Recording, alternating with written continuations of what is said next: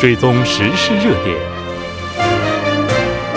纵观政坛风云，新闻在路上，带您驰骋天下。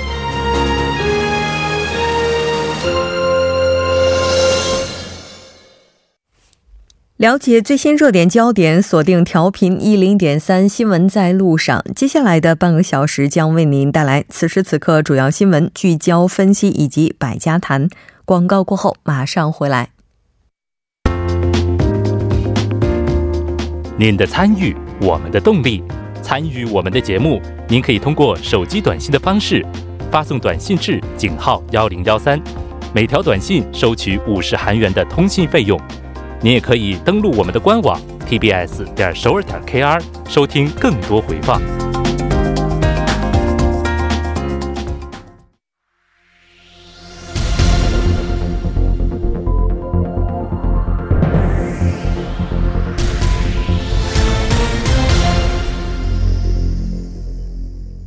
此时此刻，主要新闻。接下来把时间交给新闻播报员刘娜恩，我们稍后再见。下面是本时段新闻：围绕法务部长官候选人曹国的疑惑和争议愈演愈烈。主要疑惑和争议为私募基金投资、涉嫌房地产伪装交易、曹候选人家人涉嫌伪装离婚和逃避偿债、子女领取奖学金。伪装家庭住址和不按时缴纳综合所得税，参加南韩社会主义劳动工同盟和抄袭论文等。对此，虽然曹候选人一贯维持的立场是承认一部分不符合国民情绪的地方，但所有程序都是合法合规的。然而，对于部分疑惑仍备受关注，有待曹候选人的解释。下一条消息。今天，自由韩国党代表黄教安表示，将展开全方位的救国斗争，坚决阻止文在寅政权的左派暴政。当天，黄教安代表在国会召开的最高委员会议上表示，将于二十四号以光化门为起点，在全国各地展开场外斗争，直接向文在寅总统传达国民的警告。他还表示，县政府不仅不知反省和改正暴政和施政，反而坚持进行左派经济试验，并屈从对北政策，不断加深国民间的矛盾，只顾如何在选举中获胜。下一条消息：明天，正未来党代表孙鹤圭将发表包含明年总选战略的孙鹤圭宣言。孙代表在国会与记者见面时，对于宣言发表时间表示，虽然还没有完全确定，但有望明天发表相关内容。宣言的核心内容将包括孙代表为构建多党制而一直强调的第三条路，以及总选战略。下一条消息。今天，科学技术信息通讯部表示，将第二季度的世界首个 5G 商用化选定为积极行政优秀范例。为营造积极的行政文化，科技信息通讯部对政策、规章制度、协作、审计等领域分期挖掘优秀范例，并对其进行颁奖。据悉。内外部评价委员对今年第二季度的世界首次 5G 商用化项目给予了最高分数。评价显示，政府和业界通过紧密协商，提前了商用化的时间，为创造新市场、扩大就业、为进军国际市场做出了极大贡献。以上就是本时段新闻。接下来马上为您带来我们今天这一时段的聚焦分析。自由韩国党代表黄教安呢是表示将进入新一轮的全面场外斗争。围绕法务部长官候选人曹国的争议，目前看来也是越来越大。接下来我们马上就请出时事评论家徐明静老师来为大家进行详细的解读。徐老师你好，好，主持人好，听众朋友晚上好。那我们看到，其实应该说是从昨天开始吧。黄教安代表呢是表示，这个将进行全面的场外斗争。嗯，他这个计划是怎么样去安排的呢？嗯，现在他说的计划呢，是从二十四号，从这个光化门的这个斗争开始，嗯，然后呢，在全国范围来展开这个所谓的这个救国斗争。嗯，那么这个救国斗争呢，分三块儿，一个是这个场外斗争，就是在外面；另外一个呢叫院内斗争，这个院内就是国会里面的斗争；还有一个呢就是政策斗争。那上一次不是那个八月十四号吗？那个黄教不是发表了这个对国民讲话？那那个时候呢，他敦促这个文在寅这个政府呢，要有一个这个国政大转大转换，嗯，啊，就是政策的一个转换。对。但是呢，他说你到现在都没有啊，所以说呢，他这一次呢要展开这个这个场外的斗争。嗯。所以现在的计划呢？二十四号开始，然后呢，就在全国范围。问题是什么时候结束？这个还没有讲啊。那么有有些人推测呢，那个九月二号不是这个定期国会，九月定期国会开始嘛，所以说说不定在那以前结束。可是问题是那时间太短了啊，所以说有人说那可能会在。长一点时间，那目前呢，这个还还不知道哪一天会停，但是要看情况。但是他如果这个场外斗争持续时间拉的这么长的话，九月这个定期国会能举行吗？举行是应该可以举行，问题是呢，大家都知道，暂时撤下来去开会。嗯，不是，你不一定说是这个所有的国会议员都去参加，因为全国各地嘛分排班哈。啊，对，排班也不一定，说不定呢，呃，这个国会议员呢不去。啊，主要的一些人士过去也好啊，或者是当地的一些党员也好，因为上一次这光化门集会也是，这个一般说是在外部人士参加的不是那么多啊，都是自己家人，有这种批判在里面。嗯，所以说这一次是不是也会那样？这个是这个韩国党党内的人是有点担忧，就是这一点。对，上一次的时候是在这个五月份吧。对，四月到五月，嗯，四月五月的时候，当时那一轮就是我们看到，在那个时候，他确实也是取得了一定他的预期的成果啊。对，那个时候他支持率也上升了。嗯，对，是，所以很多人说，哎，他在那边尝了甜头。对，所以这次是不是再来一次？嗯，当然，这个嗯也是原因之一吧，因为这才时隔才三个月又开始来场外。还有一点就是，因为他本身不是国会议员，知道吗？那么不是国会议员的话呢，在这个院内，就是在国会里面没有什么发言权。那么这样的话呢，这如果说一般定期国会这比较长嘛，那么那么这么这一段时间呢，他就是嗯被排斥在外了。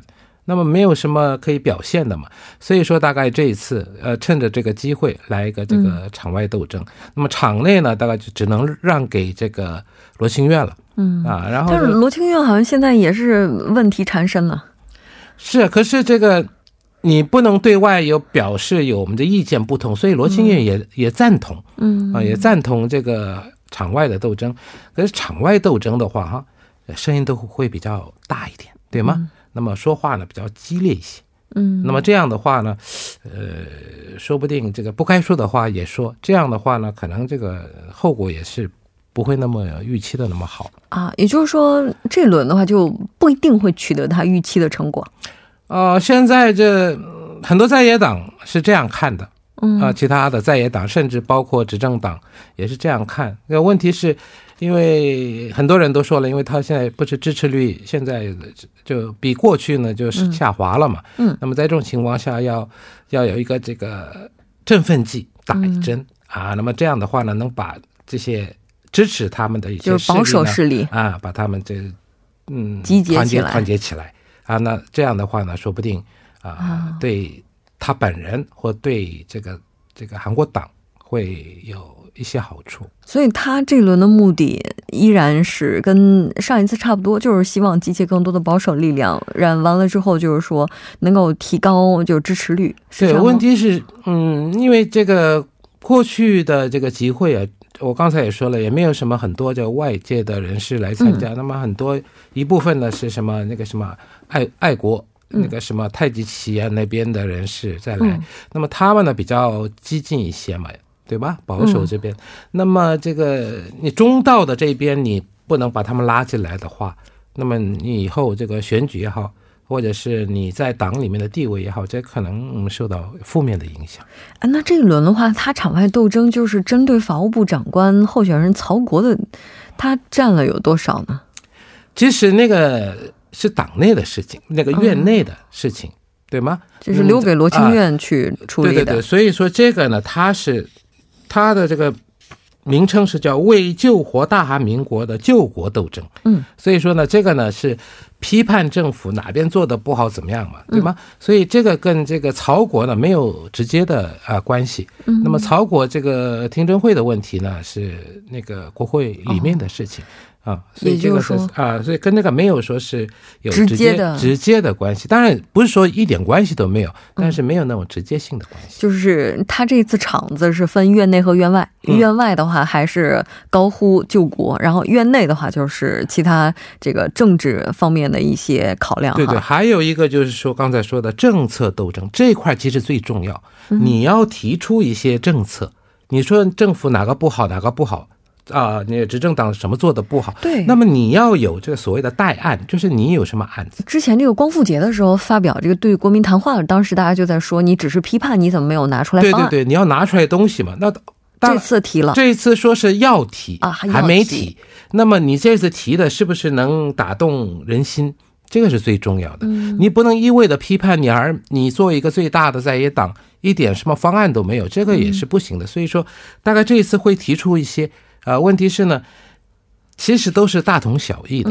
再说这个政府方面，你想想看，那政府也好，执政党人多，嗯，人才多，在那里呢，做出一些很多分析也好，什么啊，做做啊，做出一些方案。你这个韩国党呢，当然比起政府的话就小一些，所以说你能不能提出什么东西？嗯，那么现在就是在关注的呢，其实也不是场外，就是你看你有什么政策啊，这一点是关注点。嗯，是的。那我们看到说，现在自由韩国党内部其实对于这次场外斗争就不那么持不那么积极态度的人也不少。这个也不是说不少。有一部分吧，啊，有一部分啊，但是呢，这都是没有公开姓名的多啊，匿名呃，匿名怎么样？说是因为这个节骨眼儿，现在这个时候不是场外斗争的时候。嗯，还有呢，刚才说了，在定期国会的时候呢，各个国会议员都要发表他自己的一些意见，还有一些政策，这样嘛。嗯，那么你在外面斗争的话，那个视线都跑到外面去了，对他们也没什么帮助，因为八个月以后就要选举了嘛。那么选举，那你在国会有些表现的话，哦，那么这个受到媒体的关注啊，那么的老百姓看了电视以后，哦，这个人有这样的，你都跑到场外去，把重把那个人这个分散注意力，对对，分散注意注意力的话，眼球都放到那边的话，那么对他们以后的这个就是场内的一些，对以后的选举，你也有有关系的嘛。嗯啊，就是你等于力量太过于分散了，是吧？也有也有这种说法。嗯，那其他现在这个就是其他的党派现在这怎么评价呢？那个执政党共同民主党说的话很有意思，他说：“你经常离家出走的话，就会被赶出家门了。”其实离家出走啊，老是在外面。啊，但是这个刚才也说，他也不会不是国会议员，所以跟这个也不算离家出走哈。还有这个，就是正未来党现在是跟韩国党走在一起的嘛。嗯，但是他对这个也说，就你老是出去啊，在外面斗争的话，这个一般这个人民会看了以后会厌腻了。嗯，你老是这样出去在外面弄的话，这个也不是太频繁了啊。对，所以这个。啊，有会厌恶啊，有这种说法。还有国民情绪。呃，民主和平党说是这个，你的政治家，你这是最下策，跑到外面去，你没有这个，就是比方说你不是政治高手，嗯啊，有这样的评估。正义党说的是，这个你到外面去，你想集结这个保守势力嘛？这个是为什么呢？为了你以后这个总统选举来铺路的啊，所以说 这个。不值得一提啊，也就是说，你这个目的不单纯，你可能不仅仅是为了党派，可能也是为了你自己。对对对对对，这是这个正义党说的。所以你这样下去的话，你就回不了国会了啊，有这样的说法。那如果要是一开始的时候，这负面的声音都 都都成这样的话，是不是也就意味着他也有可能会草草收场？可是你你既然你把刀拔出来了嘛，你要多多多少要切一切，你不能就这样放进去嘛。这个收尾也是很重要的，所以说草草了事的话，那对他来说，对他本人，对韩国党都是不利的啊。所以说。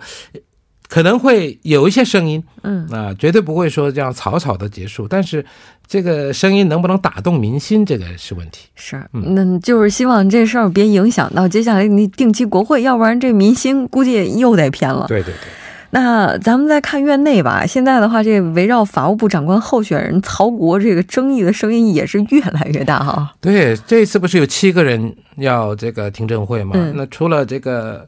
农林畜产食品部长官以外呢都没有定，嗯啊，只有他定了，好像二十九号吧。那么这个现在呢，很多人说这个是曹国的听证会，而不是这些政府内阁官员的一个听证会。不管怎么样，首先呢，就是讲的刚刚开始提名他的以他以后呢，就说这问题在哪里呢？什么南海社会主义劳动者同盟他已经参加这个被判刑的，这咱们之前也提过，对，还有这个二十五篇的论文剽窃，呃，本来讲这个。后来最近呢，哦哟，这个像这滚雪球一样越滚越大了，嗯，然后把他家族的事情全都翻出来了，嗯。啊，里面有一个呢，就是说这个他弟弟和弟媳妇啊假离婚，嗯。啊，然后呢，这么啊他的妈妈啊他的啊曹国的这个夫人呢，把两两亿七千万给了他的婆婆，他婆婆又给了离婚的那个。就是他的弟媳妇涉嫌资产转移啊，对，资产转移这个又有又有个问题，还有呢，就是这个他的女儿在某这个医学这个研究生院在那里读书啊，啊，就是要当医生的嘛，嗯，他他连续六个学期呢拿到了奖学金，那问题是呢，他两个学期呢是留级的，成绩不行，嗯，那你给他这个，然后呢？这个当时给他奖学金的那个教授呢，现在变成了釜山什么医疗院的院长还是什么样？是不是你是不是，呃，有这么什么什么这种啊？权钱交易有有什么？现在是讲那个，还有呢，就是那个他爸爸啊，他父亲，他父亲呢是这个熊东学校法人的这个呃理事长，嗯。啊，就是代表。那么他呢是曹国。担任理事，那么这个理事呢，这个学学校呢就出现了一些问题，嗯，然后呢，因为他爸爸呢也是这个一个建设公司的一个老板，嗯，那么他的那个弟弟呢也是一个建设公司的老板，嗯，那么爸爸呢把这个学校盖新房子的这个这个就是那个就是那叫什么下啊下游的，就是你你。就是你定给他儿子的那个公司去盖那个学校，就是把这个标给了他儿子的儿子儿子。那么他儿子呢？那么呃，以后曹国的弟弟啊，他啊，曹国的弟弟。然后呢，这没拿到钱，没拿到钱以后呢，就是啊，儿子呢就告告学校，然后要这个钱。然后呢，这个都没有钱了，公司倒闭了，倒闭了又开又开了一个新的公司。然后呢，啊，又要求他有债券，什么五十一亿要这个要回来。反正这里面也。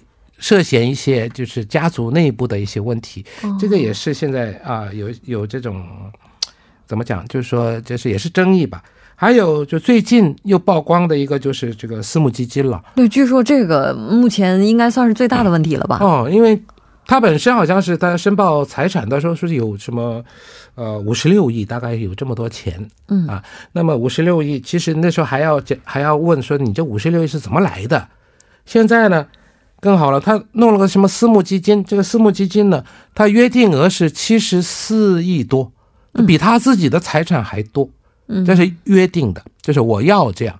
但是呢，实际上投的呢是十点五亿，就十亿多一点，实际投的。就是财产增值的速度、规模，不是这个存在疑惑吗？不是，他已经有他有五十六亿的财产嘛？嗯，但是你这个私募基金，你投资，你设定的。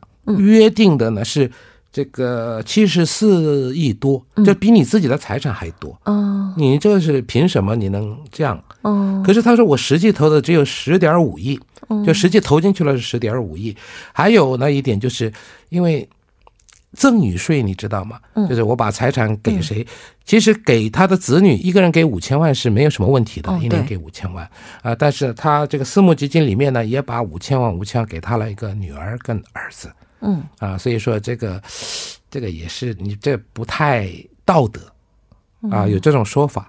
其实我们看到目前曹国说这个很多是和事实不符的。对对对，他说如果你明天开听证会，我马上就可以变白。啊，不是。然后呢，说是这个。呃，执政党也说你这样人身攻击呢，把人家家属的事情。他说你的听证会是曹国的听证会，不是他们家属的听证会嘛？嗯，你把他的妈妈、爸爸去世的父亲，然后呢，子女连什么弟弟、前这个弟妹什么全部都啊放在里面，这是不对的。你要你要问他本人的事情，不要问他家属的事情。这个已经是到了人肉搜索的层面了。还有一点呢，就是这个自由韩国党国会议员金正台呢，他告了这个曹国夫妻，还有他那个就是以前的那个弟妹啊，你们这个就是呃怎么讲呢？就是这就是。财产是吧？名义信托啊，什么这一方面，所以说现在这个事情闹得越来越大。对我看那个曹国之前就在采访的时候说自己可能顺利通过的可能性好像不大啊。是过去那么说了，那现在呢？既然到了这种情况的话呢，那他也要正面突破。嗯，其实很多人都说他以前说的话跟现在说的话相互矛盾啊。以前啊呀，他最可恨的就是这这这这帮人。现在呢，他都包括在那里面，这是在野党的主张。嗯，是的，这应该说确实是一场硬仗哈。非常感谢徐老师，我们下期再见。好，再见。接下来关注一下这一时段的路况、交通以及气象信息。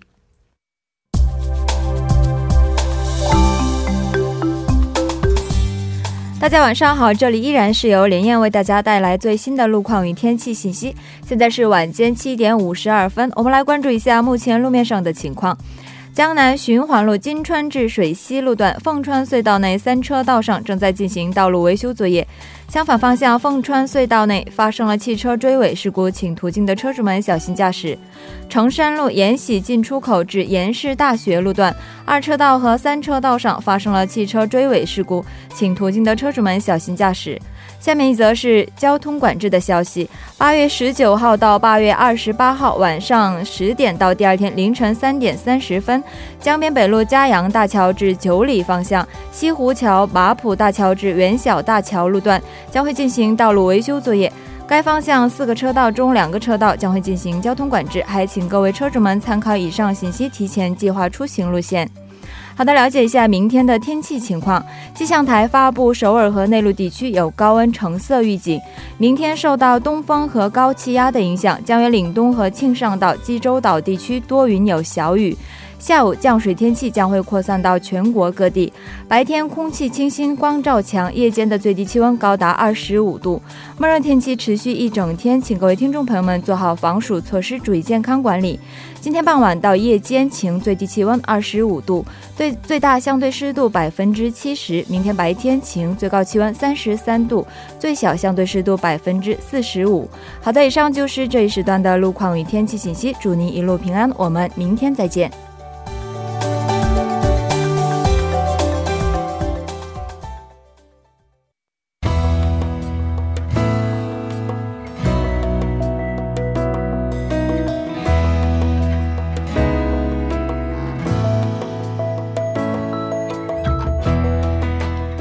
学校园内的网络社交圈，我们想象当中的青葱之地也被语言性暴力所污染。据悉，这并非是个别学校近些年才出现的现象。我们很难想象一些天之骄子如何能在这样的地方口出如此秽言，甚至在对方抗议时，在这个虚拟的空间里更加肆无忌惮。对此，大家怎么看？我们来听一听。大家好，我是中国留学生申丽花。看到这则新闻之后，我觉得网络暴力无处不在。语言是一把双刃剑，它既可以帮助他人，也可以伤害他人。我曾经在电视里听过这么一则故事，就是在公安局里，警察让那些在贴吧里恶性留言的人自己发出声音来读自己的留言。最后，好多人都边痛哭边道歉，并且十分后悔自己的言行。其实，这些人都是在日常生活中我们可以接触到的极为普通的人群，并不是那些看起来十分古怪的人。所以，我认为，至今，人们还是认为网络空间是可以畅所欲言的，并且觉得自己说一些过激的言辞不会受到惩罚，所以会在网络空间里发泄自己的不满或者是坏情绪。其实他们并不是坏人，因为人都有善和恶的一面，他们只不过是在网络空间里呈现出了不好的一面而已。